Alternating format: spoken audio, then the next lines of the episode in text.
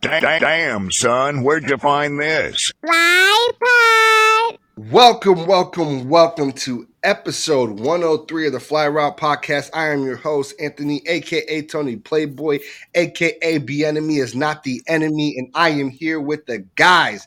Y'all got any AKAs for yourself? What's popping, Cliff? Hey, it's Cliff, aka the Glove, aka Super Bowl Super Bowl Rick. Hey, hey, hey. hey, look, hey, look. Hey, he dropped the beat on. What you? You better, you better flow on the live. Hey, I'm trying to freestyle real quick. Hey, Hey, you let it go a few more seconds. I might have. Son. oh, hey, don't, don't, hey, don't play. I'll drop that shit.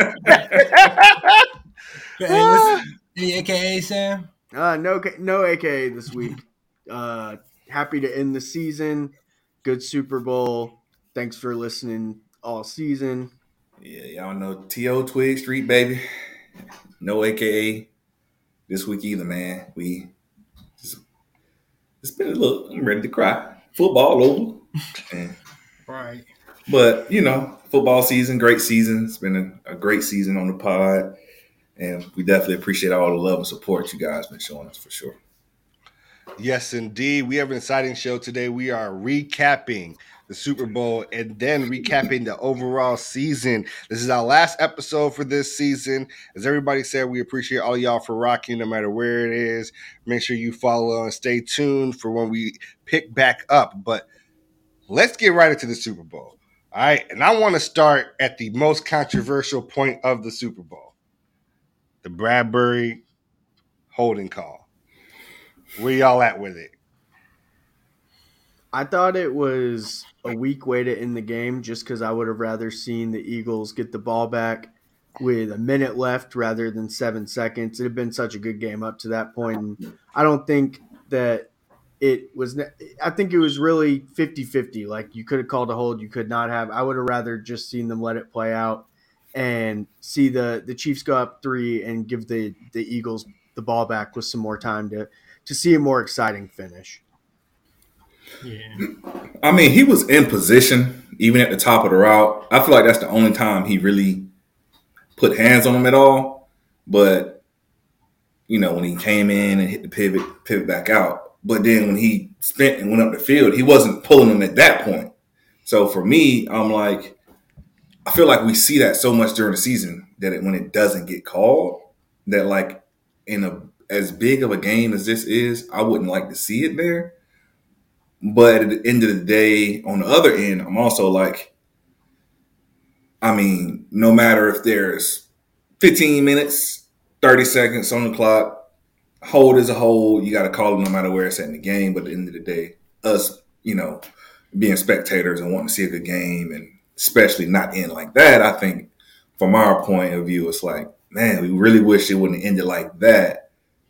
But you kind of got to call it whenever it happens. But we see it not call get it? called. So I- we see it not get called so much. I feel that I, I feel like I hated that it ended that way because it was it was a really good it was making out to be a really good game and he held him behind the line of scrimmage. He ran like a slant and then ran like the zig back outside and he held him from the screenshot I saw, he was behind the line of scrimmage. Like it was like okay, and then Mahomes just threw it. And when I saw the flag come out, it was Loki kind of late when the ball was.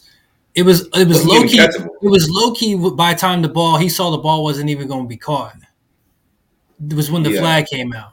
It's a zig route. That, catchable at all. it happened at the line behind the line of scrimmage is when the flag happened. He didn't hold he mm-hmm. didn't hold him after that point. As soon as he turned upfield, he was just running with him, and, and then by that point, he did hold him. He did slow him down, but that position in the game, fans don't want to see that, but it's technically the right call. Yeah, like if it was a more catchable ball, it'd been like, okay, that was oh, that was like obvious, like the Robey-Coleman hit on the Saints a couple years ago. Like, Yeah. come on now, mm-hmm. you know what I'm saying? Like, it wasn't that egregious. So for me, I, I just feel like they could have let it ride. Yeah, I hated that. It ruined the game for me a little bit because it had been as y'all said, really competitive, back and forth. Both teams playing like crazy, and like y'all know, like it was not like fourth down. Like Mahomes would have had like a. Do the Chiefs have the balls to go for it on fourth down there? hmm If Mahomes makes that play, bro, like that is a legacy defining play. Or they kick the field goal, play it safe, and then we see what the Eagles could do. But like there were two Yeah. really crazy outcomes that could have happened from that that we got Yeah. robbed of, bro. Like, like that. That's like a drive that either like you know m- makes the legacy of Jalen Hurts or a play that extends the legacy of Patrick Mahomes. Because like at this point, Mahomes' legacy is crazy already. Yeah, Like, it's that's a play that already. extends that legacy, Yeah. where it's like fourth down, all the chips on the line. It's the Super Bowl, and he's just like, I got it. I'm Mhm. like that, right? and that that's, that left a really sour taste in my mouth. It was especially because of how non-impactful on the play the hold was. So, Exactly. mhm. No, I was, was very. ho- I was hoping McKinnon just scored, but he played it smart, and I was like, yeah. I thought they Yeah, should have yeah, pushed yeah. him in there before he tried to slide. y'all running away Right. from him. Yeah, y'all running away from him. I would have. Yeah, You- y'all you should've gotta know that. in there. You Yeah, gotta pick know him that. up. Let's yeah. go. Which you can. time for you that shit. can do that. Like, because Yeah. you see people get tackled into the end zone all the time by just momentum. So I was shocked that like the coaching on it was just get out his way and expect him to make a mistake. That Yeah. feels kind of um poor coaching by poor coaching. yeah, For by the Eagles there. Like your prayer is that hope they make a mistake and play stupid. That's never a good way to coach a game. Where I feel like you had a guy behind him, that dude should have whoop and pushed him into the end zone.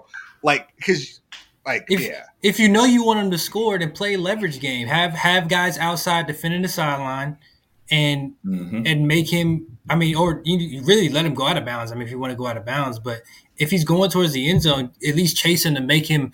You, you made it easy on him, really. Mhm. You- you Yeah, really I think you should at in least. that point in the game, like yeah. he probably wouldn't have. He might have just kept running the end zone because y'all chasing him like he's in the game, but he see y'all like backing off. He's like, man, I'm just going. Slide I'm just going slide. I think that was the mistake, not playing like just letting them go. If they would have actually came up to him, acting like they was going to tackle him and stuff, he would have been like more like, "Oh, let me cover up the ball, blah blah blah," and then y'all just came into the end zone. Yeah. But if you just not going to chase them at all, then it's like, it's Yeah. okay.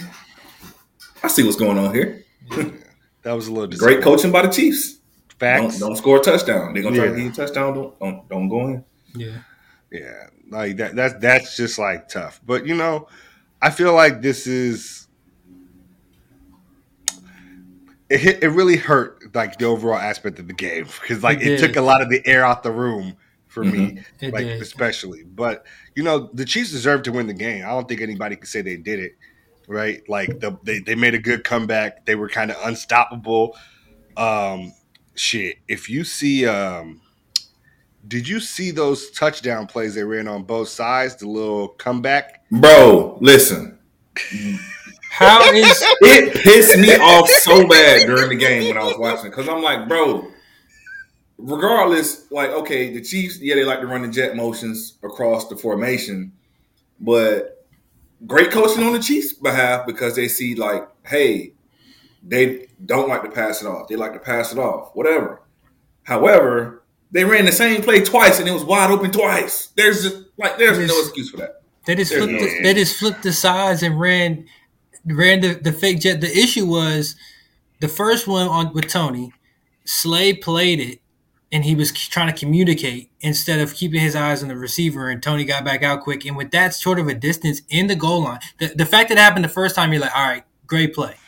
hmm For it to happen again to the opposite side, and your corner Maddox is standing in the middle of the field by the time Mahomes is throwing the ball. He's not even. I don't even know what he was looking at. Like if you're in man coverage and they've already done this to you and the guy's in motion, like you better keep your fucking eyes on it, like to even have a chance to make a play. Because if you don't get back outside, I mean, we saw what happened. Why Yeah, both of them were great- really, really easy touchdowns that I think if they had put themselves in a better position, maybe not being in man or, you know, you know, switching it up, having a call for that after it just happened to you, Exactly. you, you gotta. I mean, it's it's the Super Bowl, bro. You gotta have a you gotta have a plan. the thing that gets me too is it wasn't just like, for example, when Kadarius Toney caught the first one, bro. Travis Kelce was wide open too. Like it seemed, it low key seemed like they didn't even play defense. It was just like, oh, here you go, get the touchdown. That's literally what it seemed like. I don't know. It was that easy.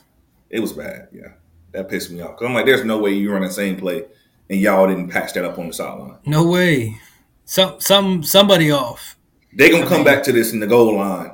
Like that should be in your mind. Oh, they gonna come back to this. Y'all should know that they gonna come back to it. Like great call, great coaching on the Chiefs' behalf, but terrible coaching on the Eagles' behalf. Like no way they run the same play. Play twice and it's wide open twice. So That I, was bad. I'm not 100% sure, but the Chiefs, I'm pretty sure the Chiefs took that play from like the Titans or somebody else who hit the Eagles with that exact motion and they got lost for a touchdown earlier That's this year. That's true. I feel like it was the Jaguars, but I can't. Jaguars. Yeah, The yeah. Jaguars, you're right. A lot of teams, a lot of teams. I mean, I feel like I've seen, I saw Aaron Rodgers do that with Davante Adams against Jalen Ramsey back. Like, it's Mm, it's That was different. very- though, like, they were, I feel like in that one, Jalen was no longer on him. Like he was basically trying to move Devonte off yeah, of Jalen. did kind of a kind of a quick switch when you're when you're in man and you have to respect the motion. You have to get across, and you Mhm. gotta and your your path to the to getting across is way longer than the guy on offense because you got to go around through your your defensive players. He's going straight down the line of scrimmage. And he's there already. Like you can't be in a position where you're beat. Like you have to. The flats have to be. You ha- you have to designate that the flats are. You're not going to get beat in the flats. You're not going to get beat this close to the red zone, and it was just. I think that's just poor coaching, is or or. I feel like they looked better the first time than they did the second time they ran. it. Like it was wide open the second time. Like Yeah. he could have he could have he could have turned his head and inflict the jump. I mean, it's Mahomes. He probably could have thrown that with his eyes closed if he really wanted to. yeah that was That jump was wide open, but like It it's was. just it's just it's that's just that's just tough to let happen to you in the Super Bowl. Inexcusable. All right, helmet catch. Y'all think it was a catch? People were saying it wasn't a catch. They're a little spicy about this one. I thought it was a catch. I thought it was a catch. Yeah. It was super impressive, catch or not. I mean, to be that close Like, yo, and to to pin it to the side like that, it was really like that David Tyree play. But the way he was turning made it almost more impressive, and to do it on the sideline rather than the middle of the field is crazy. We mm. talking about Yeah. Smith? Yeah. Yeah, Yeah. That I mean, I thought That- that, one was Goedert. Oh god, there was two oh no, that one wasn't a catch. The DeVonta Smith one wasn't a catch. Yeah, the Goedert one was the helmet catch. The Goedert one was a Yeah. tough catch. Yeah. It was Mhm. it was it was a really tough catch, but it was an even better throw. yes. Yes. Yes. Yes. That was a dot. Yeah, all right. I was like, yeah, Goedert. Yeah, that Goedert one was crazy. I remember looking at it and being like, "Yo, he caught that. He pinned Yeah. it against his helmet. That's crazy. That's Yeah. crazy. like the adjustment. Like, yo, yeah. Uh, the DeVonta Smith one was ruled not a catch, and I feel like even if that one was a catch, his karma caught up to him at that moment from that FC Championship game. I mean, he took multiple steps in bounds with the ball, and then It's what sucks is that what sucks is that like he because I think I think it was a clear call because he landed out of bounds and didn't have the ball still. Like I think if he I think if he had caught it inbounds and took that many steps, because that's essentially took that many steps and then hit the ground and then lost control and they got it back there to call it a fumble recovery or whatever. Like where he just Mhm. but because it was out of bounds, I think it, you know, eliminated him as being established for because he didn't complete the catch because he's going out of bounds.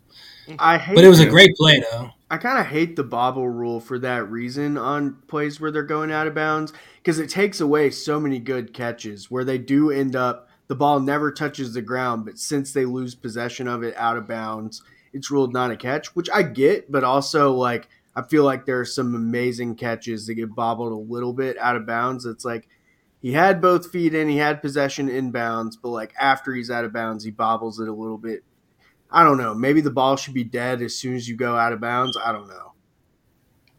that's like the Ja'Marr Chase catch against the Bills in the playoffs a couple weeks ago. Mm, all right.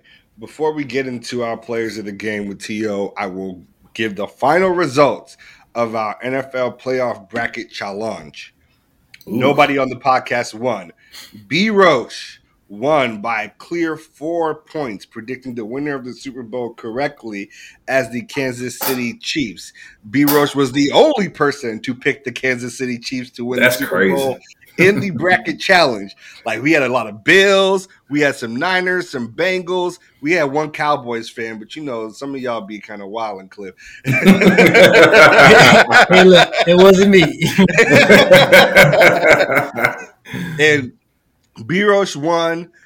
Tio and Cliff were tied for second place. Sam take- was fourth, and I rounded out the top five. All right. So that was the end of our bracket playoff challenge. Shout out to B Roach, listener submission for winning the bracket pretty handedly. I'm not gonna lie. All right.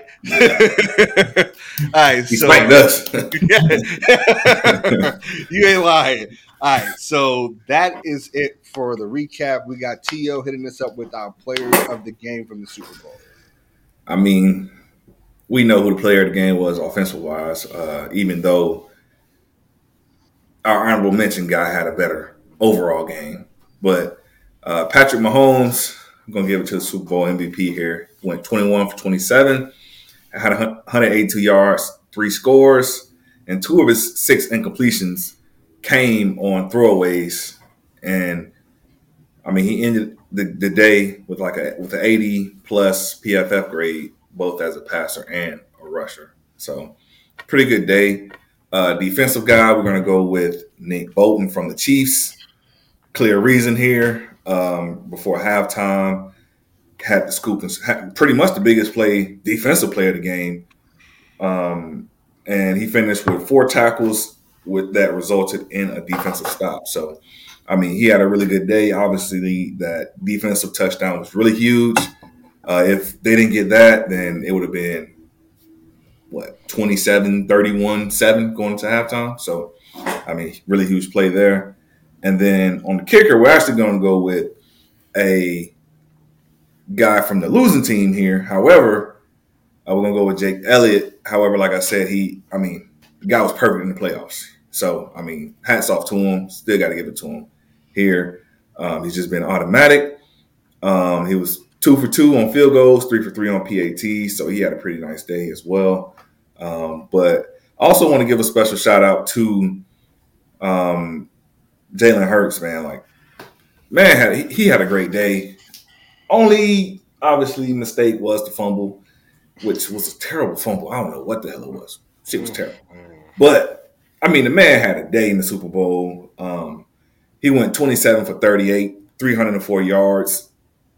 Like that's that's and what three three rushing touchdowns and uh passing touchdown. So I mean, the man ball. Like hats off to these guys in the Super Bowl playing at the highest level.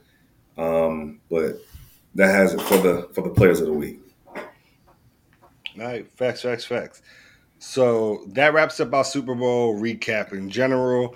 We have a best moments of the 2022-2023 NFL season bracket challenge that we are going to go through, highlight some of the best moments, and Sam got us here. So, do you want to share the bracket, or do you want me to share the bracket on screen? Like on the screen. yeah, Um or do we want to? We could just talk through it. It doesn't matter. I don't mind. We can see how it looks. Uh let's see. I don't know if it's worth being on screen the entire time, but we will see. Yeah, yeah, we can just flash it on there at some point. Okay. Uh, Hold on. All right, I will flash it on there whenever you're ready. It's uh, it's ready now. All right, all right. Let's go ahead and just flash it on there real quick. We got 16 moments from the NFL season that we put in a bracket style challenge. We randomized the seeds uh, to put them up against each other. So in the first round, we got. Uh, I'll just go through them all real quick, and we'll, then we'll go through them round by round. We got Baker Mayfield's win in his first Rams start. He had been on the team for like like 24 hours, um, and got put in the game and got the win in a walk off fashion. Uh, up against the Patriots punt return against the Jets. That was a game where The game was tied 3 3 the whole game, and then the Patriots win it on a walk off punt return. Um, we got Joe Mixon's five touchdowns versus the Panthers versus the Raiders winning a game on a walk off where Jakobi Meyers uh, threw a lateral pass to back to Mac Jones with the game tied. Uh, and the Raiders intercepted it and brought it back for a touchdown. Maybe one of the most hilarious moments of the season. Um, then we got Travis Kelce having four touchdowns versus the Raiders versus Josh Jacobs, 86 yard walk off touchdown in overtime versus the Seahawks. We got Tyreek Hill's fumble recovery that was like a 70 yard touchdown versus Cooper Rush winning a bunch of games, filling in for Dak Prescott for Dallas. We got Trevor Lawrence's comeback win in the wild card round after throwing four picks in the first half versus Justin Jefferson's one handed catch in crunch time versus the Buffalo Bills. Then we got Tua's six touchdowns versus the Ravens, which tied an NFL record for single game touchdowns versus Cordarrelle Patterson, breaking the kickoff record.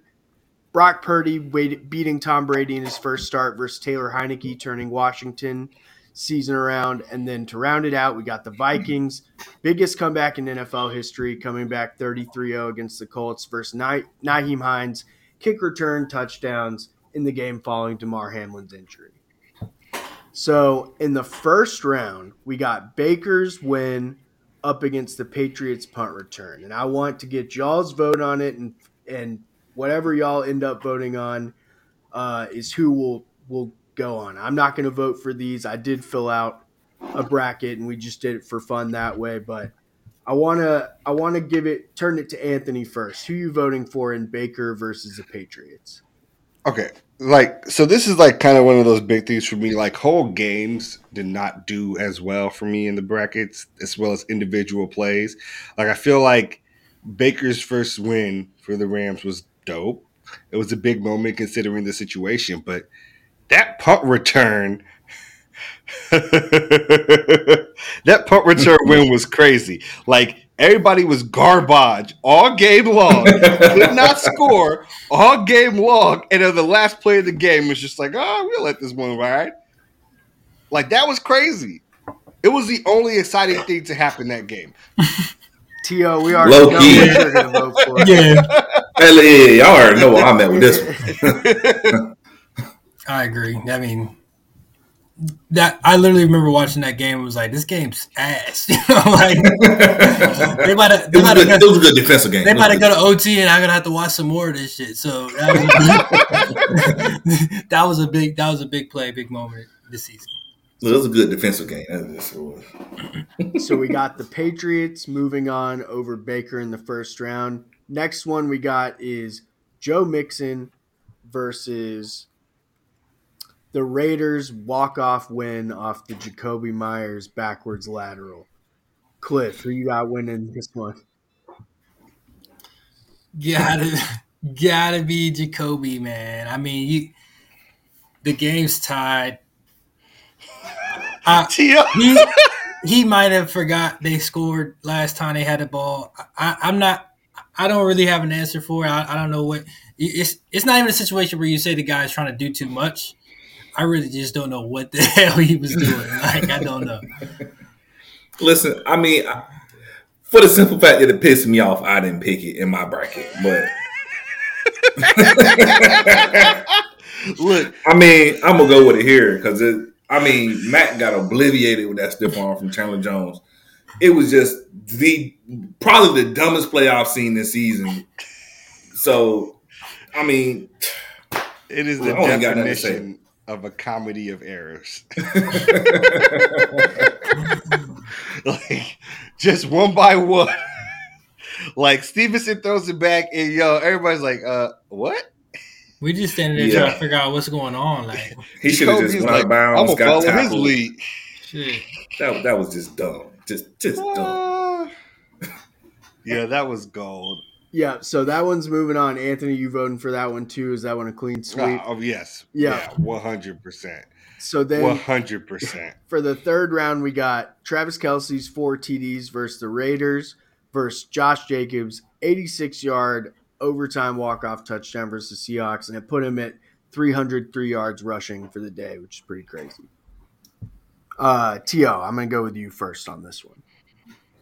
I mean, honestly, like the Josh Jacobs thing was big, but like I went with the on this one. I'm gonna go with Kelce, and I'm gonna go with that because like literally he didn't do anything but score touchdowns. He only had what like 26 yards receiving. Like, bro, what?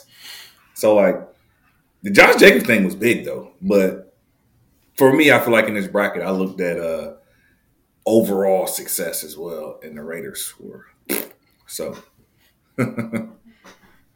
Yeah, I I probably had to go with the Josh Jacobs. I was a big I was a big hater on Josh Jacobs this, before the season started, and he turned he I mean he had a really good year, uh, and not even even if we're not even including the game the 303 yards he had in that game to break that type of run in that type of game for a dub is pretty tough.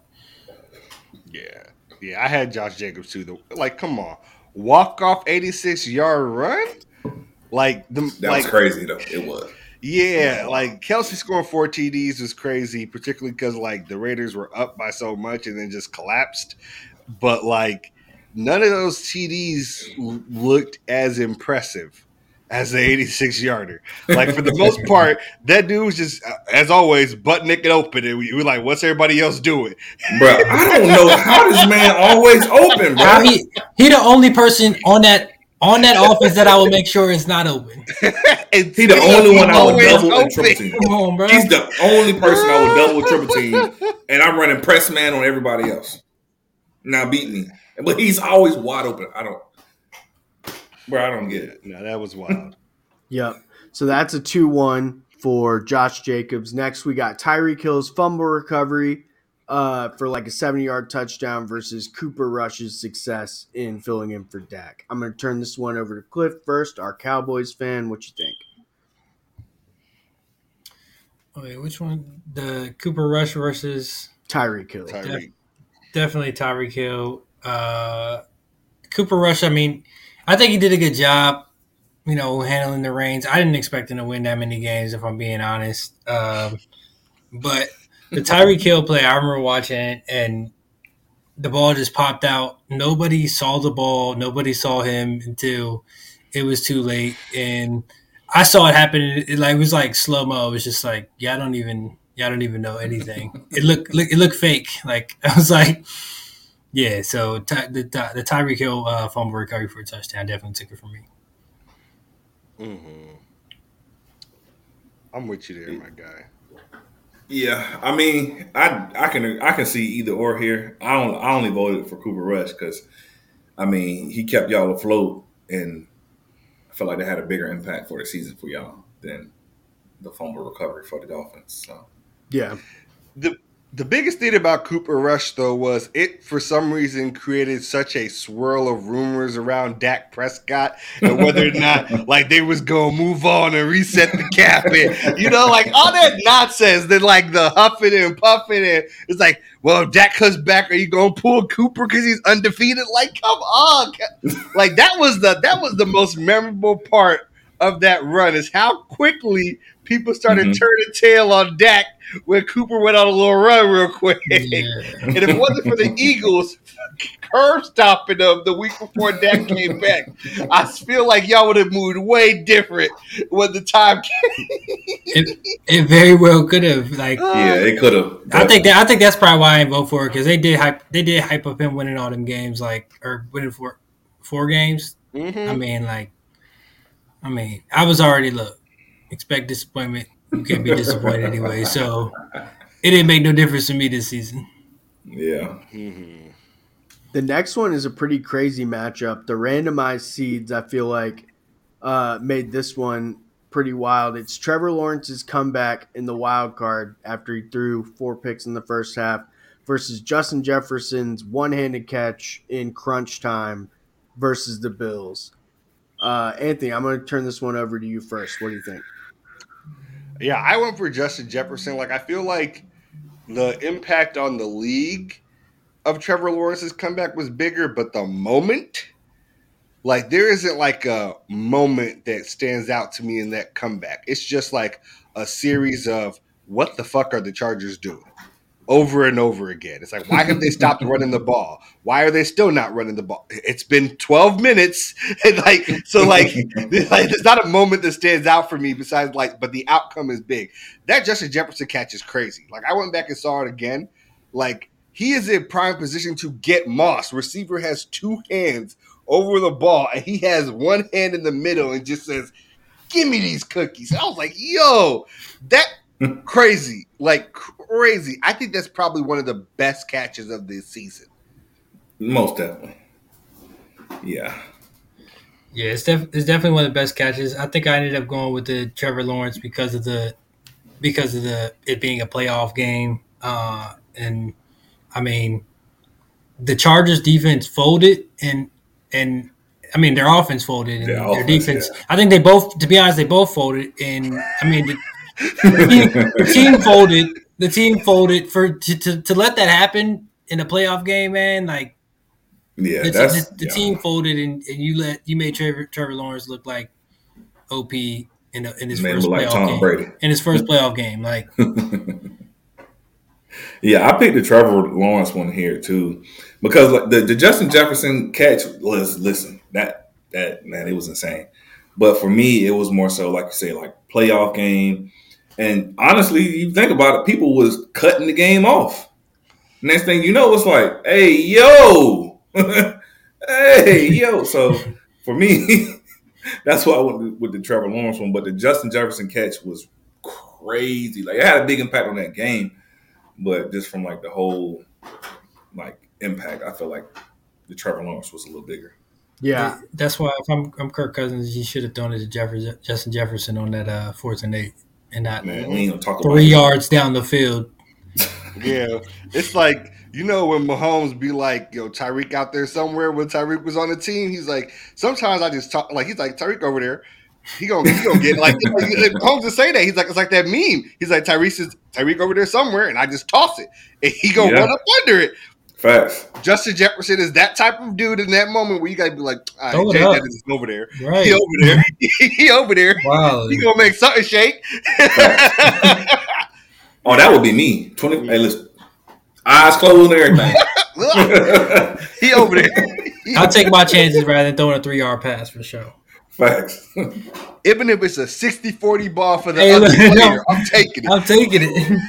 I'm taking that. I'm taking that ten times out of ten. Man. Mm, Fourth and eight. Mm, that's Yeah. facts. I feel like both of those would have gone, could have gone far if they weren't paired up against each other in the first round. Oh, 100 percent. Yeah. So the next one we got is Tua's six touchdowns versus the Ravens that tied an NFL record for for touchdowns in a single game versus Cordarrelle Patterson breaking the career kickoff return touchdown record uh, this season. I'm going to turn this one over to To first. What you think? I mean, honestly, I went with the Tua's six touchdowns versus the Ravens here. I feel like that was really big. Um, I mean, Dolphins was listen. Beginning of the season, they was going crazy. I'm not gonna lie to you, they was going crazy. And honestly, it, to me, I feel like Cordarrelle Patterson. He's definitely had a great career, even being a kick return and everything. But the impact of it was just like you just out here for stats at this point. Like literally, that's all it was. so, I mean, it got to be the tour for me because they, like I said, it, it actually meant something. But you know, I res- I like Cordarrelle Patterson a lot too. I just don't feel like it really meant anything. Damn. Mm. I disagree. Yeah. I disagree. Like It's big, but it don't. I mean, we're playing for the Falcons, my boy. Look, at the moment, the two or six CDs thing seemed incredible and crazy until everybody gave up the goods when the Ravens had a lead all season long. Uh, until until it kept getting replicated over and over and over, where every Trevor Lawrence was just running the table with Christian Kirk and um, homeboy uh, that came off of the Raiders. Zay Jones. Zay Jones just eating them alive in the moment. Like I'm just like everybody give up the goods to the Ravens when they had a lead. The the Ravens couldn't stop a nosebleed when they had a lead. They just didn't know what to do. Like game close, like the Ravens are like, all right, we locked in. We look like the Ravens. Once they get that big lead, they was out of there. Cordarrelle Patterson was big for me because a lot of a he holds the all time NFL record We ain't talking about just stats. That's the all-time NFL yeah, record. but he played for the Falcons. He was playing. He's playing for the Falcons. This actually sucks because Devin Hester did the same thing: leave the Bears and then officially break the record on the Falcons instead of on the Bears. Like, like, like hurt hurts to see. But most importantly, if you watch that play, almost every single player for the other team was within a fingertip length of Cordarrelle Patterson. He's just booking it. They just can't even get their hands on him how fast he's moving. Like the kicker looked like he is literally frozen in time when Cordarrelle Patterson runs past him. Like it is crazy. Like a lot of kickoff returns are like, yo, they hit one side, come back the other way, they got all the blocking. Most of the guys can't even touch them once they get past like, the Mhm. first three or four, right? And then like they just up the sideline. No, he went up the middle of the field. Like everybody just woof, woof, woof, just falling. That's crazy. I mean, it's big, but it ain't. like it's a record, but it ain't mean nothing. You playing for the Falcons. That's I, th- I think it's a I think it's a great stat. I mean, like like I mean, like I both said, it is an all all time NFL record, but it is like you there is no impact on y'all season, and you know, or, or and it's not a who are they even playing? Like they're playing somebody ass probably. Hey, question: Has anybody talked about it since it, since it was broken? I'm not I'm not discrediting the special teams. I'm not discrediting it. I'm not discrediting has special anybody? teams, but I personally have to take the Tua's six touchdowns because I mean it's still the Ravens. I mean I think the Ravens defense is still a good defense. I just think you know Tua showed it was a game. It was a game where Tua showed like some play that we hadn't seen from before. So I think that's why the moment was really big for me. Question: Has anybody talked about the Cordarrelle Patterson breaking the kickoff return record since it happened? Probably not. Not much. uh, oh my god. See, that's why I didn't This choose just. Like you're not wrong, right? Uh, that should be but- big. That should yeah, be I'm not going to talk is. about who it happened against because it doesn't matter. It happened against y'all, huh? What? I guess it's only I guess it's only right, bro. Yeah, yeah, yeah, for sure. Devin Hester was with y'all. Look, it's only right, bro. All right, yo, all right. That was fate right there. That was fate. yeah. y'all can have that one. And you and you picked it. Uh, uh, look, look, I- y- y'all did not. So I guess it's out the tournament. We didn't got to talk about it, and we can move right on. We got Brock Purdy beating Tom Brady in his first start versus Taylor Heinicke turning the Washington Commanders season around. I'm going to start with Cliff on this one. I went with Brock Purdy beating Tom Brady. I know it was a trash game, but he went out there and just executed. And like I think it was even more impressive that he blew out Brady. Like when does Brady ever get blown out? When is he losing to a a rookie late Mr. Irrelevant pick in his in his first start? Like I feel like that doesn't I think that moment to me is just it's just a big moment. Like I think he just you know Brock Purdy being where he where he was picked just kind of just outshines Taylor Heinicke. To me, that moment is shattered because they benched him in a game they need to win and put in Carson Mhm. Wentz because y'all want to get a higher draft pick. Like you, you, I, y'all had a better chance to win with Taylor Heinicke, hundred percent in my opinion. oh, they definitely did. So, so you're full on board. The Commanders were tanking. Hundred percent. Oh, 1,000. You don't look, put that I, man in there, man. You just Look. don't. Like for what? I just What? remember What has he the- done? Look, I just remembered the post game conference with Ron Rivera when they told him he was eliminated from the playoffs because they lost that Oh. game, and he did not know that that game eliminated them from the playoffs. That's a was lie. He was like, "What? We we're what?"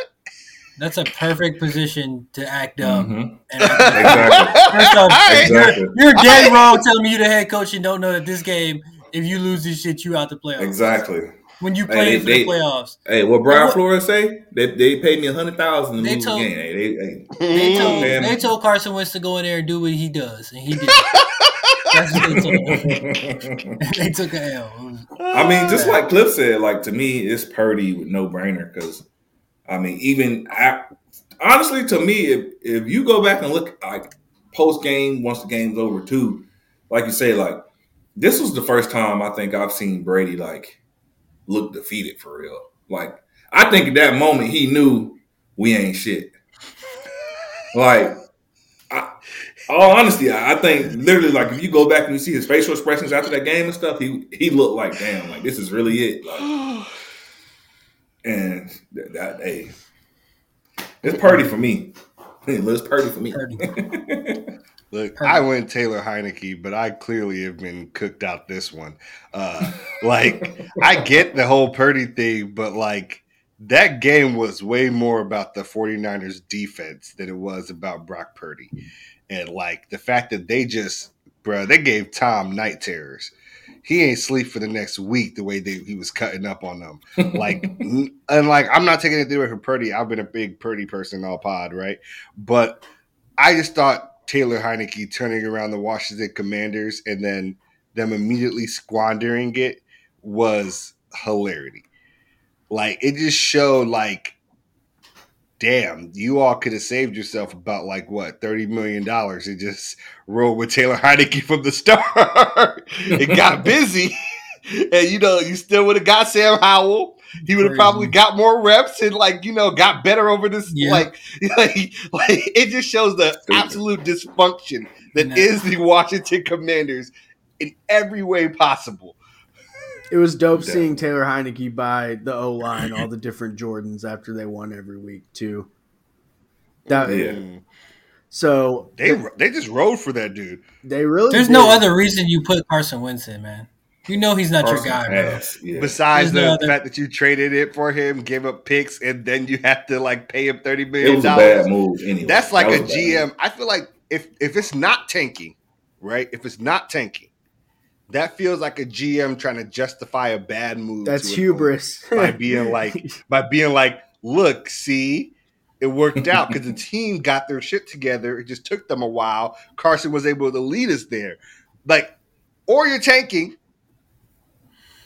And y'all Hey, got Carson that part ain't lead us nowhere. He ain't Carson- lead us nowhere. How many but to games a damn he- dark tunnel? Hell no. In the games he did play, he might have had one good game. I promise you, those other games were no good from what I Yeah. saw from his stats in the season.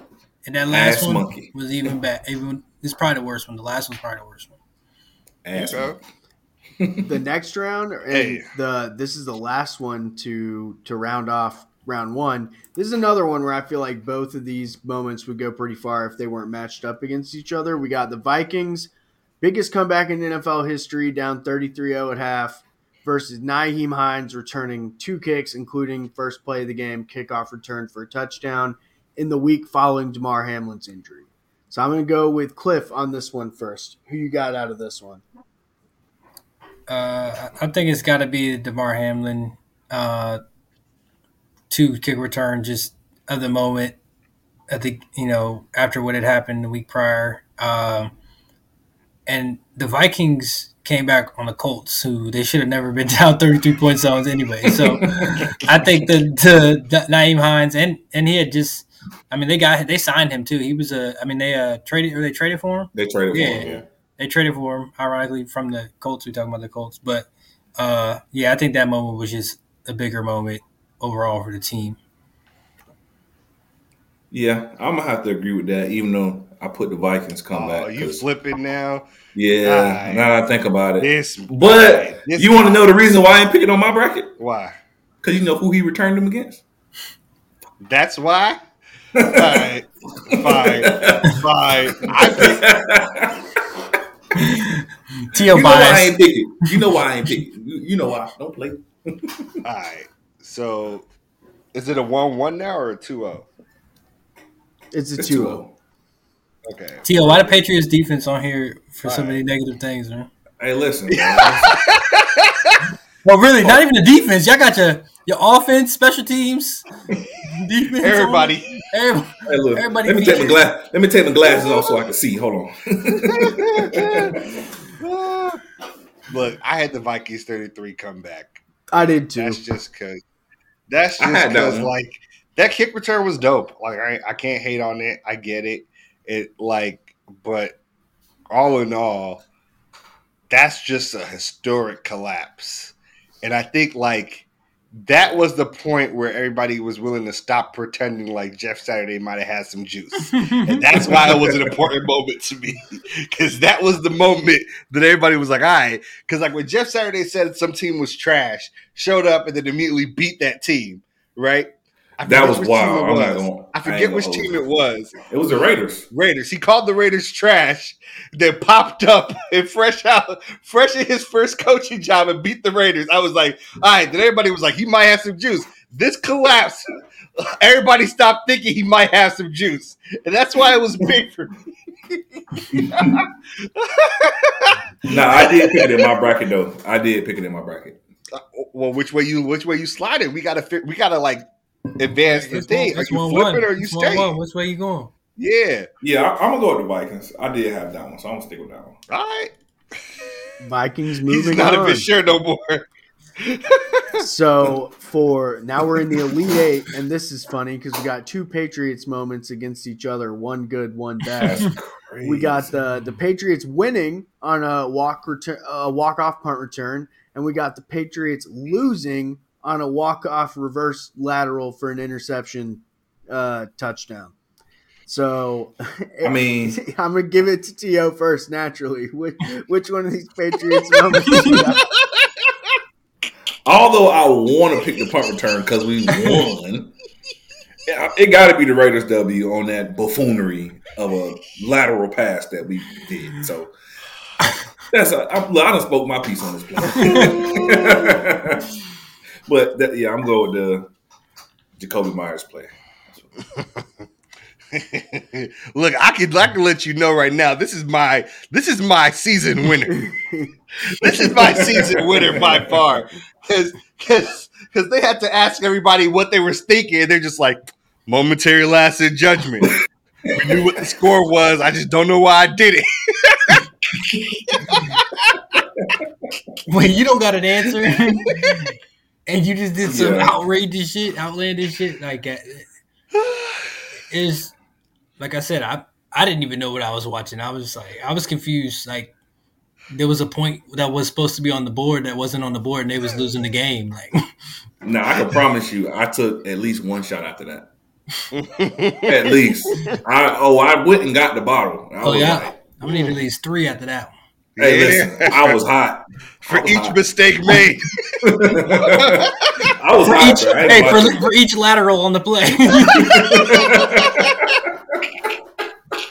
Yo, and, and I think like I feel bad because everybody really roasted Jakobi Meyers because it was his lateral that led to the stiff arm, right? When like ain't no like yo Stevenson, why did you lateral first? Like Jakobi just kind of seemed to like catch the vibe. It was like I guess I'm a run with Oh, it. we're lateraling Like- yeah, yeah, like- We like losing? All right. it's like when somebody start running, so everybody start running. He's like, I guess that's the vibe. yeah, Listen. that seemed like pure panic mode. Like he Stevenson low key set him up. He Yes. set- Yes. he low key set him up. Oh, no man. situational awareness, none at all. All right, so we got Jakobi Meyers moving on. Next round, we got Josh Jacobs walk off touchdown versus the Seahawks versus Tyreek's fumble recovery for a touchdown. I'm gonna give this one to Anthony first. Who you got in this one? Mm, I still went with the Josh Jacobs one. Like that, the Tyreek one was just such a freak moment. You know, like no one knows what's going on until Tyreek is like 15, 30 yards down the field. It's like it's a by the time you know what's happened, it's over.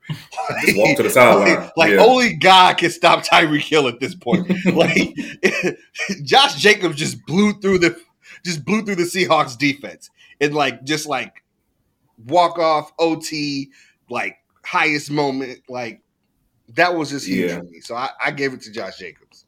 Yeah, I'm gonna rock with that one too. Because simple fact, I mean, it was that in the moment as well. And shoot, 300 yard rushing game, like you don't see that too often. So I'm gonna go Josh Jacobs here too. I, I ended up going Tyreek Hill just because it was like a freak moment. I mean, like it just popped out, and then nobody, literally, no, how nobody on the field know what was going on until he he gone, bro.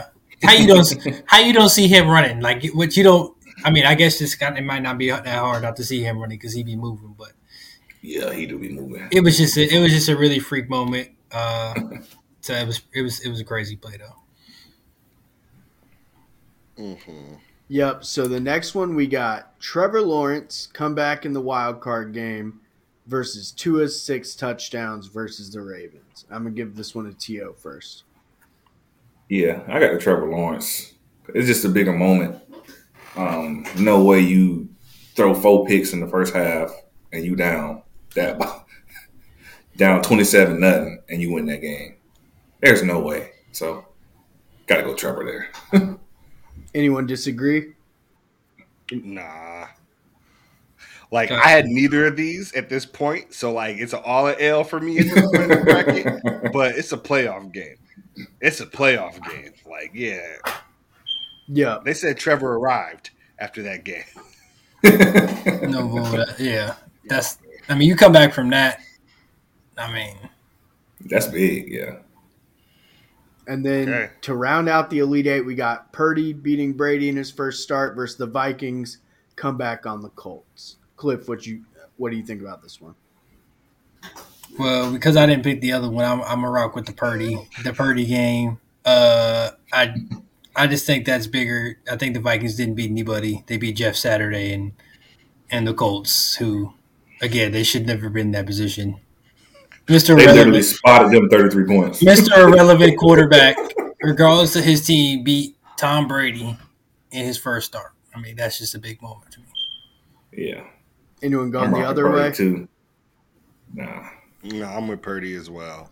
All right. Like- well, yeah, we got the final four. I feel like the Purdy thing, if it if it wasn't Brady, maybe the first start isn't the big thing, and and I would have thrown in like Brock Purdy going undefeated to round out the season or whatever. But I feel like the moment of beating Tom Brady in your Mhm. first start, the just the magnitude of that is big enough That's to big. to be its own Yeah. thing. So for the And final living up to four, it after. yeah, facts. For the final four, we got the Jakobi Meyers play up against the Josh Jacobs walk off. These are two walk off wins, but very different in in nature. To, you're gonna break your streak, or you gonna keep voting for Jakobi? I'm gonna vote for Jakobi. It pissed me off every time I vote for it too. it pissed me off every time. So, so both those games was walk offs, and this is going to be a walk off win for Jakobi Meyers. yes, it is. Y'all already know where my bracket's at. Like, hey. So then that leaves us with the other half Yeah. this So bracket. the other half of the final four bracket. Sorry, my browser is being weird. One second. The other half of the final four bracket is Purdy, Brock Purdy versus the Trevor Lawrence comeback in the wild card round. Anthony, who you got for this one? Oh man, like I I didn't have any of these moments this high up, man. I like just like thinking about it. I was just give it to Trevor, just just for the same reasons why Purdy didn't make it out the first jar for me. Like I feel like that win was more about the Niners defense than it was about Brock Purdy, even though Brock Purdy played well, right? Like what Trevor did was crazy. It required a lot of uh, buffoonery by the Chargers, but he did it. He executed, and like coming back from throwing four picks in the first half and just being steel with it. That says something. Yeah. That that that's a different level of poise. yeah, we rocking Trevor Lawrence out here. yeah, I That's what agree. we rocking. I agree. So that means that means for the finals we got Trevor Lawrence come back in the wild card round versus the Jakobi Meyers walk off lateral uh versus the Raiders. To will the streak continue? Yeah. Buffoonery of the season. Buffoonery of the season. This been my bracket W Mo, Mo for for get. I knew this motherfucker was gonna win. So that means Jakobi Meyers wins no matter what. But Cliff, what do you think? You think the same? Yeah, I had I had this is my exact two in the finals, and I mean, there's always that one play in a season where you're like, "What the fuck was that?" and this one takes the mm. cake this year. I agree. It was the funniest one to look back on and, and remember because I'd kind of forgotten about it. I was just watching like best moments of the season YouTube videos to like refresh and, and make the bracket with. And that was on every single one of them. And it, it was just funny to watch every single time. Hey, I Cliff had the most accurate bracket. Tough. Hey, Beat me by seven. It shit wasn't even close. Yeah, all right. Hey, I had all right, I ahead. had Baker winning mine and, and another uh Ow. Ow. I, I just felt I just from what I remember watching the games live, I feel like that's the most memorable one watching live, and I think it's just so impressive to not have practiced with the team to just show up there and be like, "What up, guys? I'm Baker. We're gonna try to win this game," and then to do it. And wasn't that one against the Raiders too? yeah, it was. The Raiders Raiders, really had of good. themselves in a lot of sticky situations. They were able to win the best moment of the season, but they probably had six of them happen against them from the bracket. Yeah.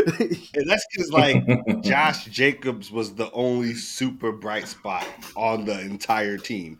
Like, don't get me wrong, Davante Adams had a good season, but that's because he's Tay, right? Like, it's going to take a lot to make him not have a good season. Maxx Crosby did have Yeah. a great season. Like, shout out to him for real talk. But the actual bright spot of the everything that happened all year long for the Raiders was Josh Jacobs. Like, they had a lot of bad moments. I mean, they had the walk off L to the Cardinals on the fumble recovery. Like Boy. they had they had some tough ones. they lost to the Colts. Like, ain't no tougher moment than that. Boy. Like- After he said he was trash. Yeah.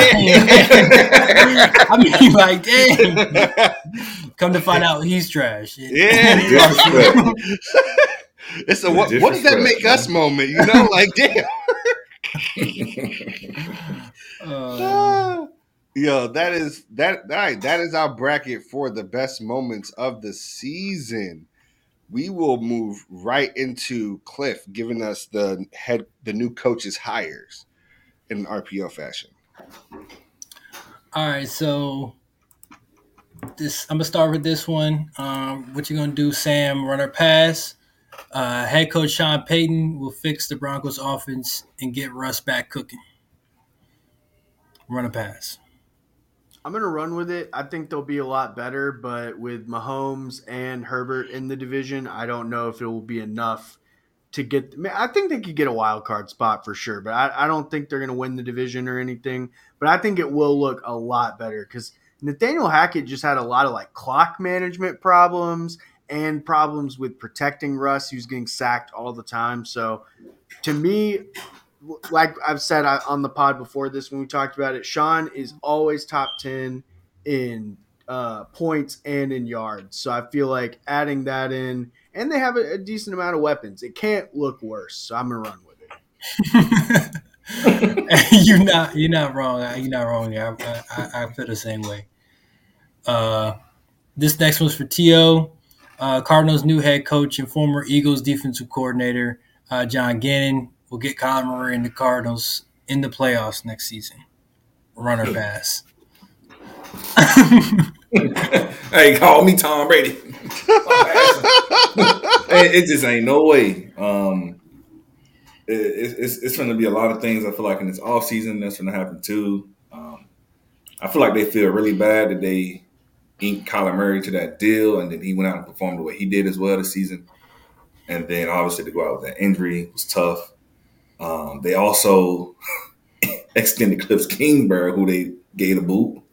So like it's it's a lot of dysfunction going on over there as well that nobody's talking about. Uh, DeAndre Hopkins is going to be out more than likely. Um, so, I mean, yeah, Hey, real it ain't quick, happening. It ain't happening. real quick. All right, so we know Nick Sirianni did not win Coach of the Year. I didn't think he should win Coach of the Year. I thought I thought Daboll was supposed to win it. We talked about this, but that was Mhm. just because GM of the Year should have clearly been Howie Roseman for the team he put together. Agreed. Now, the, the Eagles' defensive coordinator is not bad, but y'all gave him the fucking All Star team. He got a head coaching job off coaching the All Star team. And I'm just saying. and we and we Hello. talked and we talked about his lack of adjustments on the same goddamn play in the Super Bowl. I mm-hmm. mean, Hello. what we I mean, he finna go out there looking he, like Kliff he about, Kingsbury. he about to go. He, He might to go. look worse, yo, because Kliff Kingsbury could at least scheme up offense. The problem was when everybody caught up to his all his new wrinkles for the year, they fell off. Every Whether time you I think watch- that's Kyler not, you know, doing what he's Yeah. supposed to do and like taking that next step to get ahead of the next step people take, I don't know. Whether that's Kliff not making adjustments, adding new wrinkles, I don't know. But we know that first half of the season, Kliff was out here looking like Megamind. Man. All right. The first half he was brain, the second half he was pinky. I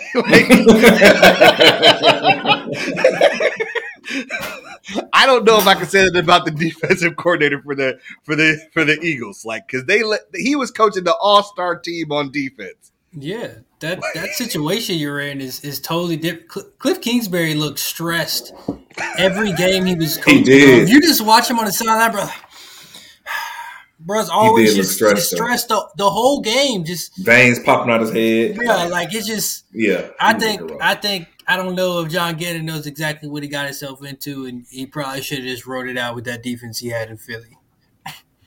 Agreed. Uh, so this next one's for Ant. Bill O'Brien will resurge Mac Jones in the Patriots offense. Run a pass. I- I'm gonna run with it. Like they were really bad this year.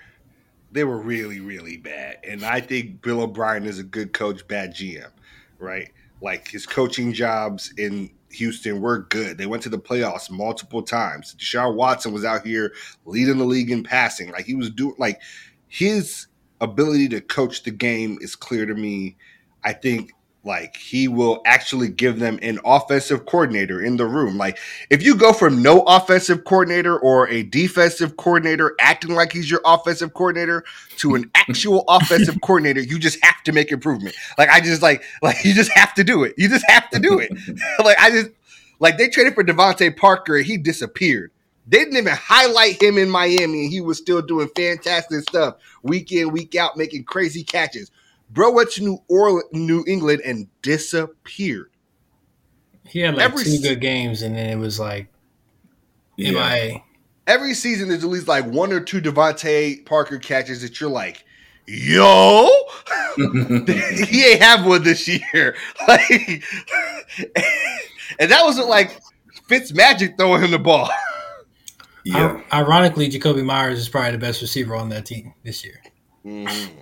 I mean, for the past couple of years, Mm-hmm. keep it a buck. Uh, so this next one uh, is for everybody.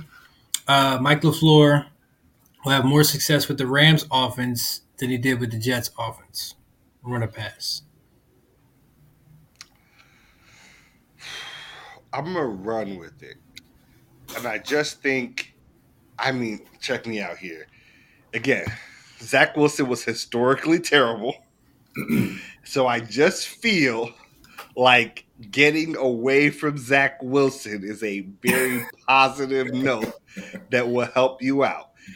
Then on top of that, being under Sean McVay and knowing McVay actually calls most of the plays will probably help you get some credit you may or may not deserve. Who knows?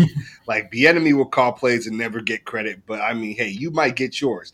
Like we know you can't be an offensive coordinator for the for the Rams without getting a head coaching job. You just can't. So I like I get why he took it. You can't stay in that position for more than two years before they're like, I mean, let's like uh, we like him. So I like it for him. I think I think it'll help out significantly.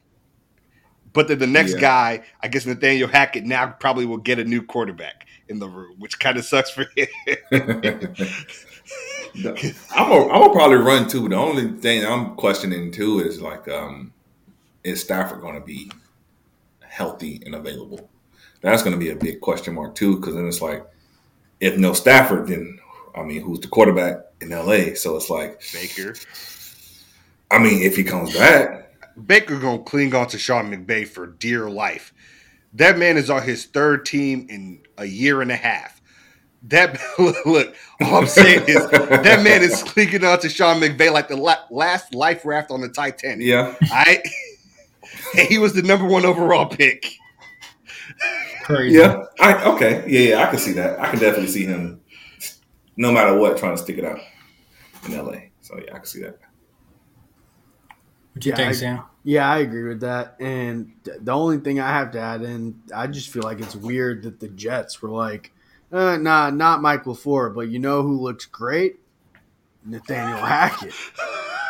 Like, what? Bro, Yeah. so many question marks there. So many. The Jets really So- think Russell Wilson sucks. If that's what they're like, if that's the move they're making. They have Hey, to.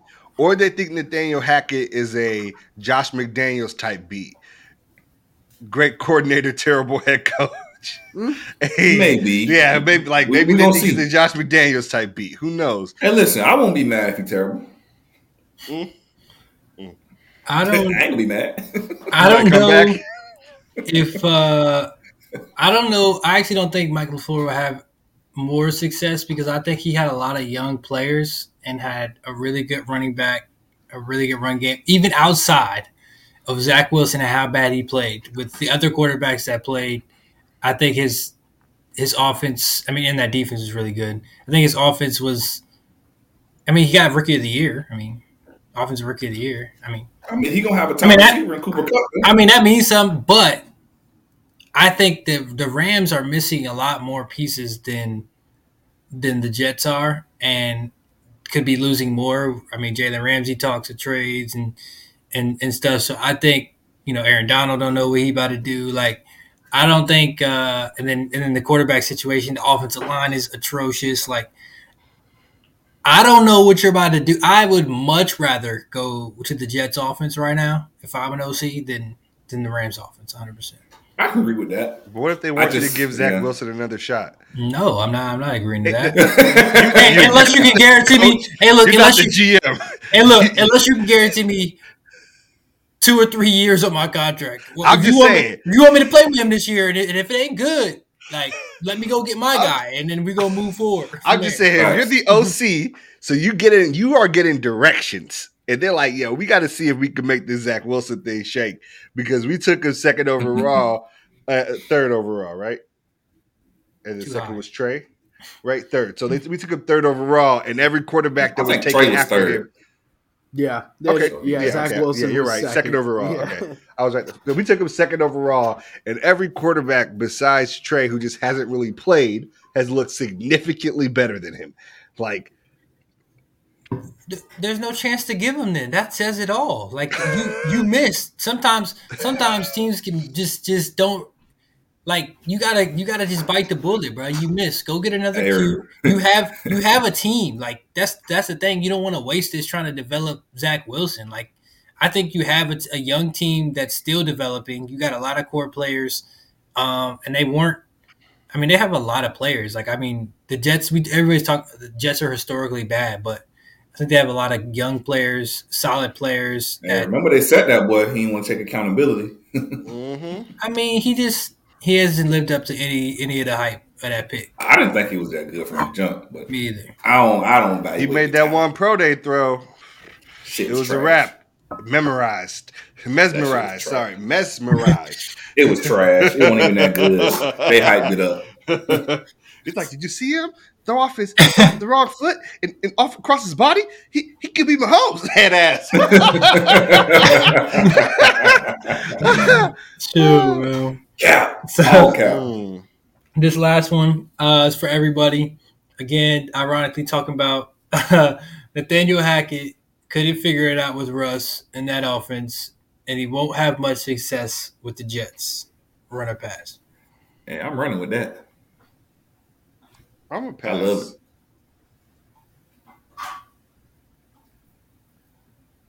Go ahead. I, hey, I'm running, bro. Like you couldn't do it, Russell Wilson. You, Zach Wilson Mike White, who probably won't even be there anymore, and I don't know if Joe Flacco coming back. So I don't know who the quarter who the Q finna be. They do have talent. Like I'm not gonna lie, like they got talent. They do have talent. They're really good defense. But we talking about you running the offense. Like I know this is something that he is finna specifically focus on, and that's what his specialty is gonna be. But if you couldn't do it, Russell Wilson, listen, I don't know what to tell you, my boy. It wasn't like he didn't have weapons. It wasn't like they didn't have weapons. And then also like they had one of the fastest tight ends who they just wasn't using too. He run like a four three. So I mean, listen, I don't see it happening. Like me personally, I just don't see it happening. I'm gonna I'm gonna run. Well, I guess whatever. I'm I'm doing the opposite of To. I got confused. You passing? I'm passing. I'm passing because I just think there are two things working in his favor. One, the bar from what he did in Brock at the Broncos has set it so low for what you expect from this man, in combination with how bad Zach Wilson has been, like gives him a good little combination of scenarios. And particularly because I believe the Jets will go out and get a free agent quarterback. I don't I think they will they may try to keep Mike White, they may not. Who knows? But I do think they're getting like a vet vet. I'm talking like Rodgers, Jimmy G, Derek Carr, someone in that range. Lamar, not, maybe. Hey, if they could trade for Lamar, I bet they would. You know what I'm trying to say? Like they're going for that type of quarterback because they have that type of team where all the players are real young and not making a lot of money, so you could give that guy a bigger contract. Now, if something like that happens, then oh, I can see him say. being successful. I think I think, but gonna, the current situation, with the current situation, hell no. That's facts. That's facts. If he has to make Zach Wilson work, it's not happening. Like, I agree. I that's, agree. That's the deciding factor, you guys. yeah, that's definitely one thousand percent the deciding factor. Yes. Yeah, I I mean, if you can't do it with Russ, I mean, who's the who's the who's the what up, bro? Who's the question mark Q? I mean, I I I don't know who's you know what quarterback you're gonna bring in there outside of maybe Rodgers. That'd be better than Russ, in my opinion. Like if we're, I mean, Garoppolo's good, I know, but I I, I don't know. Like I don't I don't. I don't know who you're going to bring in there and have. I mean, I think they both both those teams have solid weapons on both sides of the ball, um, and it's going to be tough to. The bar is set low, so I mean it's it's really not high. But if if it's Zach Wilson, I think you're in trouble. If it's anybody else, I actually think you got a chance. Yeah. Yeah that's the trick. The bar is set low. Like Gronk did an interview recently where he's like, they looked at me and thought I was like some big dumb jock. So I played it up all day long in the Patriots facility. So when I was doing well, they were like, God damn, look at Gronk. And then he's like, by the time my second year came around, I had broken all like the first two year tight end records. The tight ends coach looked at me and he was like, you out here finessing everybody. You finessing everybody. And I caught on to it. He's like, hey, just don't tell Bill.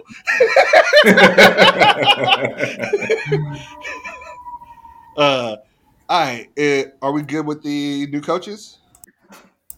Yeah, unless y'all got any other well, co- big, big, big name, big hires I want to talk about. Colts hired Eagles offensive coordinator recently. Yes. Their new head coach.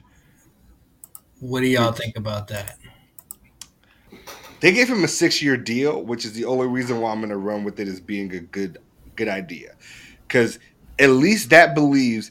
Like I don't know, Jim Irsay has been a little weird about stuff as of late, but six year deal to me says we are willing to have you draft someone young and rebuild this offense and team.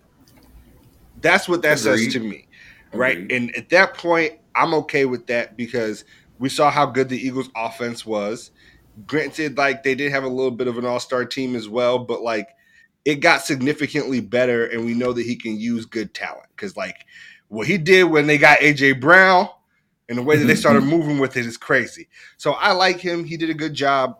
the The team was stacked, but they gave him a six year deal, which says to me patience. And I would like to see what he can do in that situation. I mean, if that's the case, then we mm-hmm. might see them shop a couple guys like DeForest Buckner, and Shaq Lawson Mhm. uh, Leonard, Shaq Leonard. Um, might see them shop a couple big time guys to bring in more either assets or picks or whatever, so they can shape the team how he sees fit. So I mean, we'll see.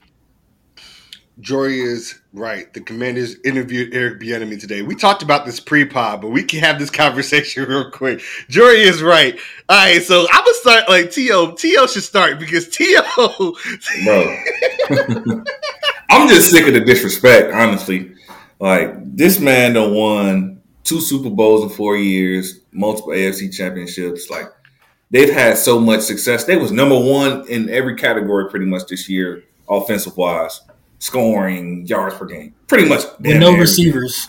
With, with Travis Kelce, who seems to be wide open every play, and he the best outside of Patrick Mahomes, best player on the offense.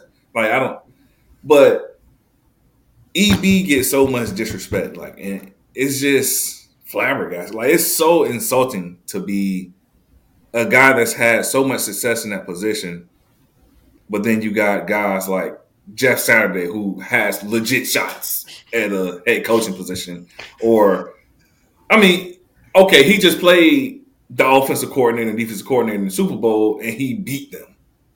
And both of them got head coaching job positions, and he's been for the past couple of years, you know, like in the mix of getting a head coaching job. So for me personally, I'm thinking Andy Reid is going. Since you bring up isn't him or Andy Reid, I mean Andy Reid comes out and he says, "Hey, EB called a great second half. He got he called some great plays and got us back in the game, which is what he was saying as well." Mhm. And so I think personally, he might pull a Bruce Arians move and step down. Whether I'm not sure if he's going to go into you know some kind of position within the organization, he might just retire outright. But I think ultimately he wants EB to probably step in that role because he knows he's not getting the recognition that he should be getting. So that might be an option.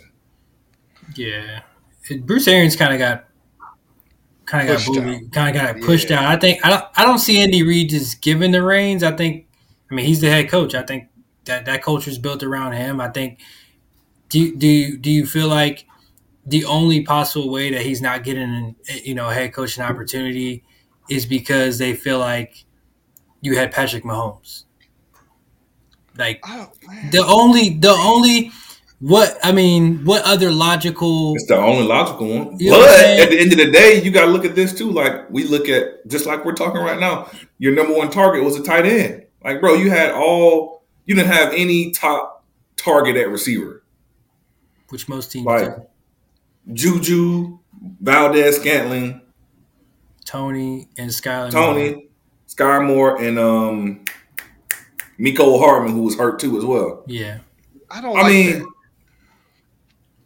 That's not a really good supporting cast to say y'all was number one in everything on offense.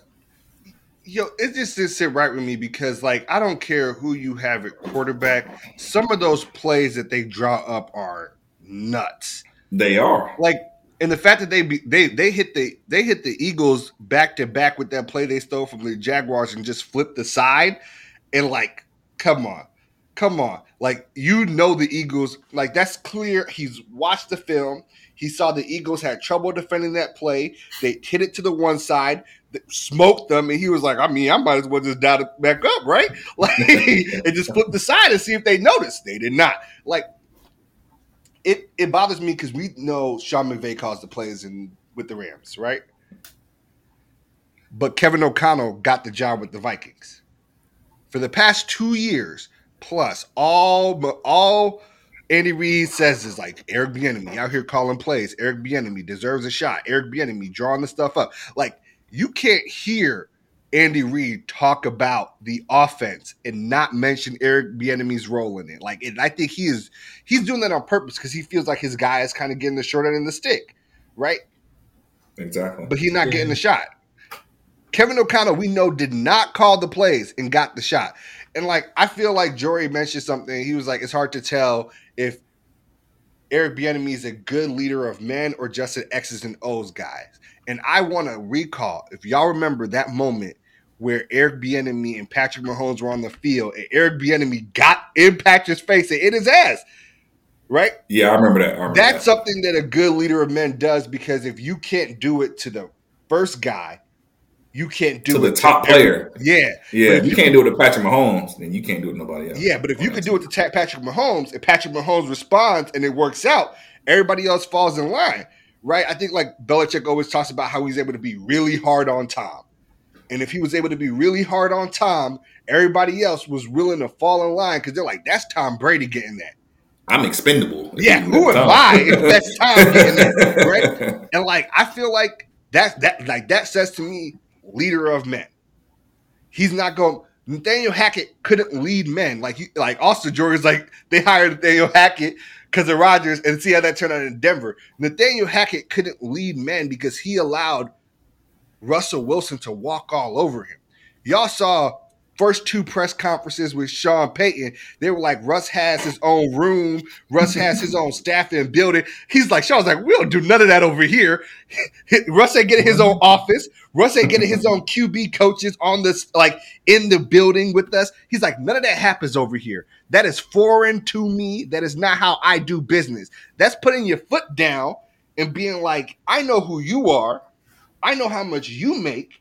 And I know technically I am easier to expend than you, but I do not care because that's the only way that you could run a team and lead men. My boy said I'm the head man. Yeah. But I mean, there's guys out here like uh, Joe Judge, for example, who was a special teams coach prior to getting the head coaching job. So there's absolutely no reason why Eric Bieniemy doesn't get an opportunity somewhere. Like, there's just absolutely no reason for it. You But got guys out here like Ron Rivera, who still has a job, who Mister Oh, we we out of the playoffs. Oh, I didn't, I didn't even know. I'm, we out of the playoffs. but it's guys like that that still has a job. But you got guys like EB that's like, man, I we won two Super Bowls in four years. We lost one of the best receivers in the NFL, in Tyreek Hill. And look, our numbers, bro, they improved. It wasn't like they were just number one. They improved from the previous year.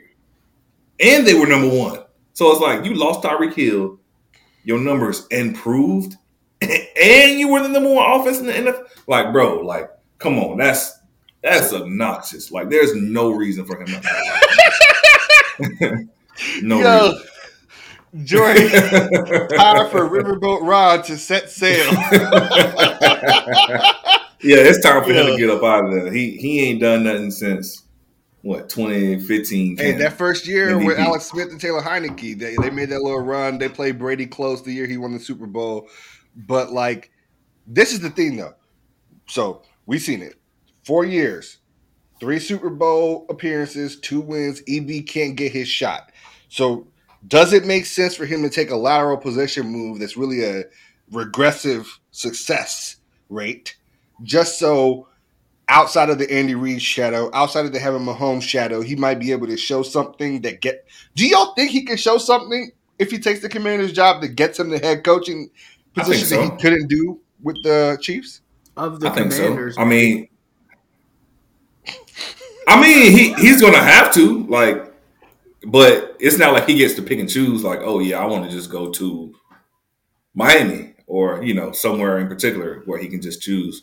But or like a San Francisco where that job would be easy too, right? But I, just think he has to go somewhere where it's been more of a like a Washington. I feel like is a perfect fit for the the fact of getting out of his shadow, but then improving an offense that has been over the past couple of seasons been, you know, for a long time at this point, been underperforming. And so it's not like he doesn't have the talent there. They have talent, you know what I'm saying? So he'll be able to go in and scheme up some stuff, I feel like, and they should have some success. So I think it's a. It, it has to be a lateral move for him in order for him to be able to progress to in order to get a head coaching opportunity. I think, as bad as it sounds, like he shouldn't have to make that lateral move from Kansas City mm. or Washington it shouldn't. just to get opportunity. he should But be getting a head coaching positions. If they if they hiring him in as the, at the Commanders, he should be getting a head coaching job. I mean, if exactly. it it doesn't make sense. There's no other reason, and there's no explanation behind it, um, unless they question his character, or if it's a race thing. There's really no other. There's they're throwing all cards out there. There's no other reasons why, or unless he just don't want a head coaching job. Like if that's just not what he wants to do. I mean, there's some, there are some coaches that don't want to be head coaches. Like, That's he a lot of keeps applying. Like he's there. He's yeah, taking the interviews. Like it seems like he wants it. That's all I'm saying. It seems like he wants it. maybe the opportunity, maybe the situation just ain't what he wanted to be, and he and and and they're not agreeing as far as him and management on what he on what he wants. Yeah, but no one's offered him the job. Like Yeah, Brian that's the only. Flores, like was like the Cardinals offered me.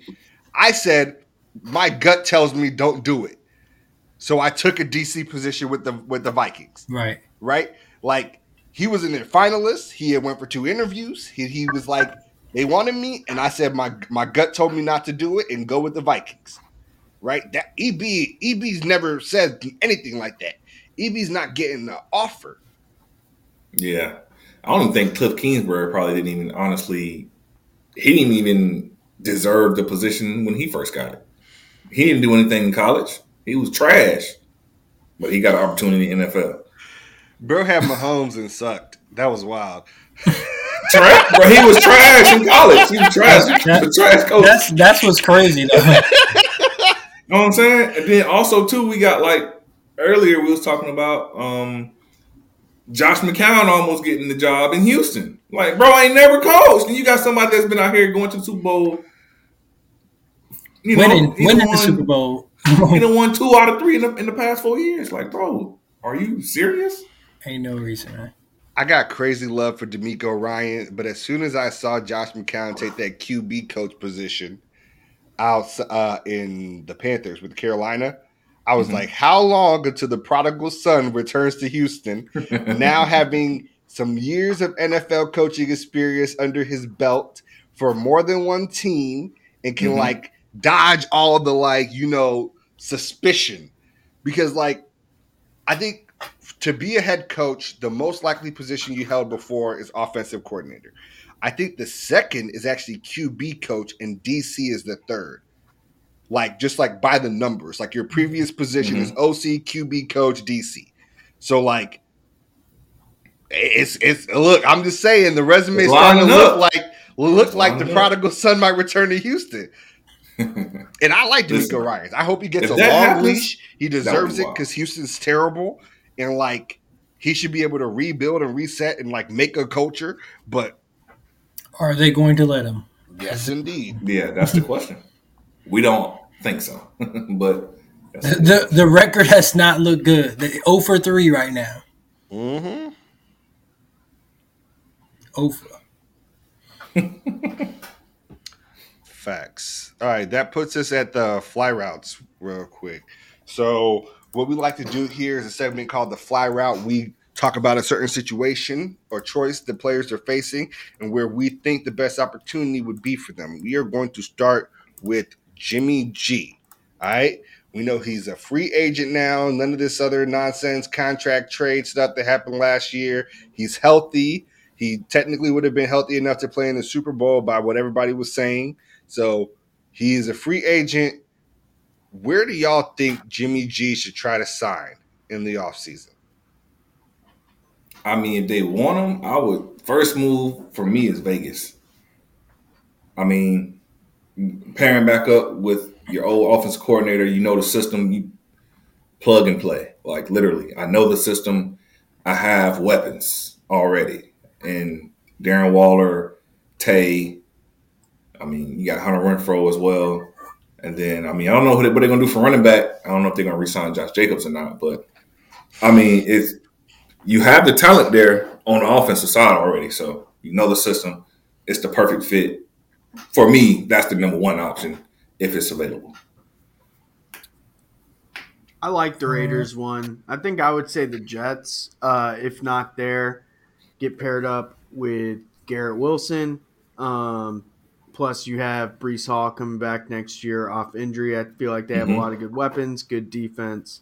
I think he would fit there, even if I'm not the, the biggest Nathaniel Hackett guy. And I do think pairing back up with Josh McDaniels makes sense, but if not there, I think the Jets make sense too. Yeah, the Jets is probably where I was leaning as far as where he could end up. Um, got a lot of weapons. I mean, like I said, that team has talent to to win now. I mean, we saw what they did this season without a quarterback, uh, and I think they just they're just missing that piece. Um, with all their players, they have a really solid team overall. I mean, if it ain't there, it's probably the Bucks too. I mean, you step in, you got Right plethora, behind honestly, of weapons. They get the offensive line together, then I mean, all they was you know it was hurt this year, but um, I mean, you get the offensive line together down there. I mean, Mike Evans, bring Julio back, Man, if you ask Chris me, Godwin. It's it's, it's it's you know I'm not. I'm not touching that area. I think the Bucks are in for odd regression because they like who's their new OC? yeah, that's a good question. Like like, they fired the OC that was making things pop when they had like, and now I'm like, I don't know what that's going to look like. Look, if you ask me, and this is like a sneaky one, but I think like he should look into the Panthers. yeah, That division is atrocious, and Brady just left. Everybody else is going to be cheeks. There ain't a quarterback better than you in that division by a mile that's true. right? You got a fantastic defense. Like the Carolina defense is young and good. Which is like Yeah. a really good recipe for like being able to win games in Jimmy G fashion, if you ask me. Which winning games in Jimmy G fashion is executing on the board, not They can making run the ball, too too. many mistakes, and you know, winning a low scoring game. That that's the place, and like I think Frank Reich is a good coach, good good offensive mind, good Mhm. coach, etc. You you you still got um homeboy DJ Moore. Mhm. hmm You still got DJ Moore. Like it's not the most talent laden laden situation, but I think like that's a spot where if Jimmy G wins there, it changes a little bit about Jimmy G's narrative. It's always Jimmy G's being carried by great coaching and absurdly good teams. Yeah, Yeah. I agree with that. I Yeah. like that fit too. I like that fit a lot. All right, bet, bet, bet. Our next one is for Rodgers Cliff. Aaron Rodgers is currently still signed with the Packers right now, but things are on the on the fringe. Uh, we don't, you know, he's taking some time to.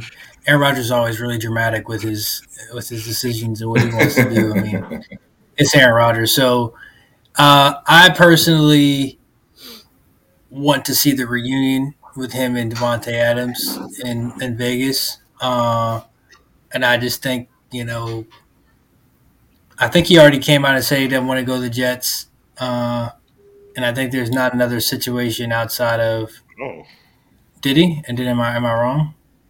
I hadn't heard it, but I can't tell you that you're wrong. I, I mean, I don't blame him. I yeah, like just just because of just The history. the Jets. Like se, I, I maybe yeah. I mean he just Aaron Rodgers seems like that guy. I'm not gonna go play for the Jets. He also couldn't handle the New York media like hundred. nah he he probably don't want to. It's that's probably I mean that's him being he's hmm low keys, you know, just you know, you know, does his own thing. But he's, uh, I just think the Raiders, Las Vegas, with, with back with his boy. He tried it out with David Derek Carr, didn't work out. and you give him, you give him, if you sign Josh Jacobs back, you give him Josh Jacobs, Darren Waller, Davante Adams. You, you get- you get that offensive line a little a little better.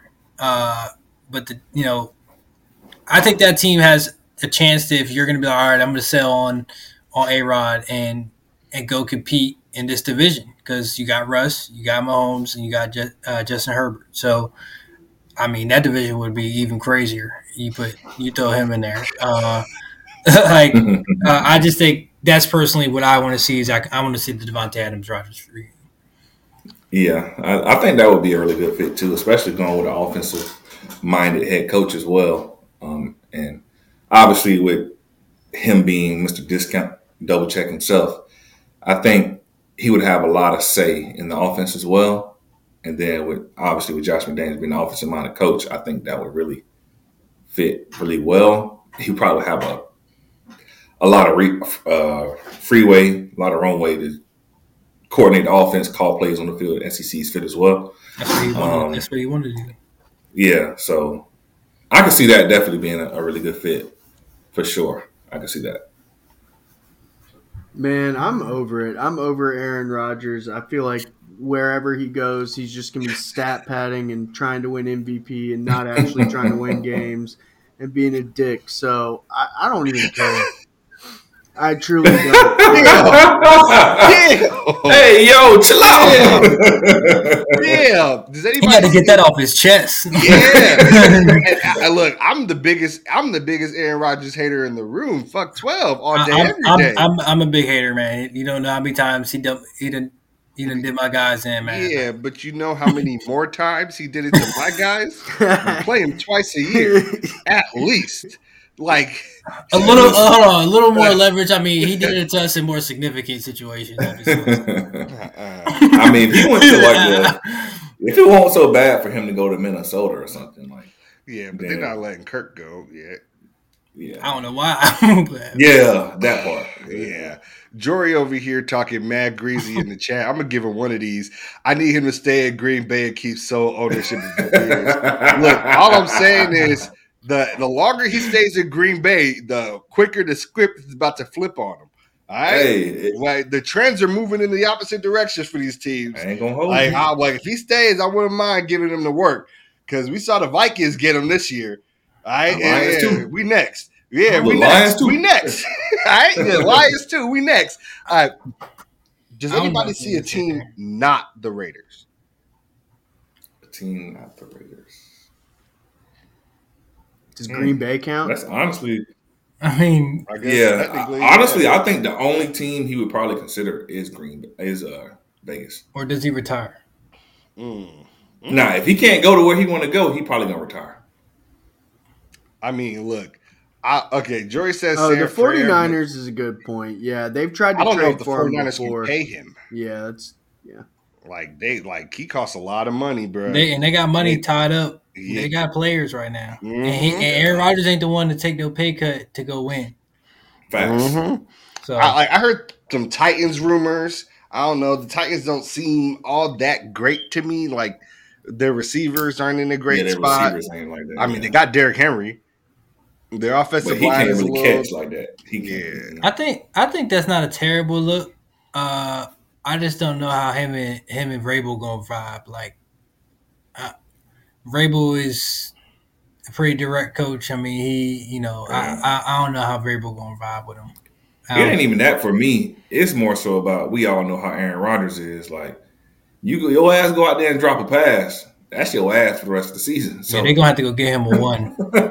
The- That's what I'm saying. Like, if he was to go there, like, it would have to be like, hey, yeah, we're going to get you Davante Adams from the Raiders. Like, we're going to get you you, trade AJ? DeAndre Hopkins. We're going to get you a guy. Like, it, he would not accept a trade there. He would retire before he do it. Right now, they didn't have a number one receiver. Okay, that's vibes. All right. I mean that that rolls that wraps up the fly routes. I got we got a last segment with TL the Ballers Bouquet. Yeah, so we wrapping this up with the Ballers Bouquet, the heart of the show. Plenty of time, well, all the time for the most part, honestly. Players only get the spotlight for the, the negative and salacious things in the media. So on, on the fly route, we like to highlight them for the positive and good things they do for the community. And this year, or this last episode here, we're going to give it to Mr. Patrick Mahomes himself, Mr. Super Bowl and NFL MVP. Um, he's been doing an excellent job off the field, just as he's been doing on the field. Uh, so this year he's been um, pretty busy, uh, p- pretty busy one of activation for him uh, and his 15 and the Mahomies Foundation. To date, nearly 1.9 million in grants have been awarded to a myriad of groups that are focused on uplifting youth. Um, so the impact of his of this phila- philanthropy is found well outside the confines of mere financial assistance. They've been playing off his jersey number 15. The foundation has focused on continuing to activate its 15 for 15 program again in 2022. And as a result, groups of 15 have been supported in various ways, including sending underserved youth Chiefs and Texas Tech football games, uh, funding adoptions for rescue dogs, complete with the year's worth of supplies for the forever homes, funding supplies for art focused after school programs in traditional classrooms, funding Camp Home scholarships for youth battling cancer, outfitting youth football teams with equipment and jerseys, covering educational tutorial programs for students in the urban core, funding scholarships for the children of fallen or active duty military members, supporting athletes competing in Special Olympics, providing assistance to anti bullying organizations for in school publicity. And in addition, the foundation will continue to donate to those dealing with food insecurity. And I mean, he's done a lot. Like it's it's really the list goes on and on, and we just like to commend and applaud Mr. Super Bowl and NFL MVP for all the work he's doing off the field, just as much damage as he's doing on the field. So, shout out.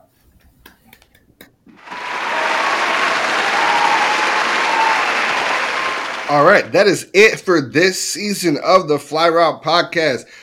Yo, if you listened at all this season, one episode or all of them, we really appreciate every single one of y'all. And we can't do this without y'all.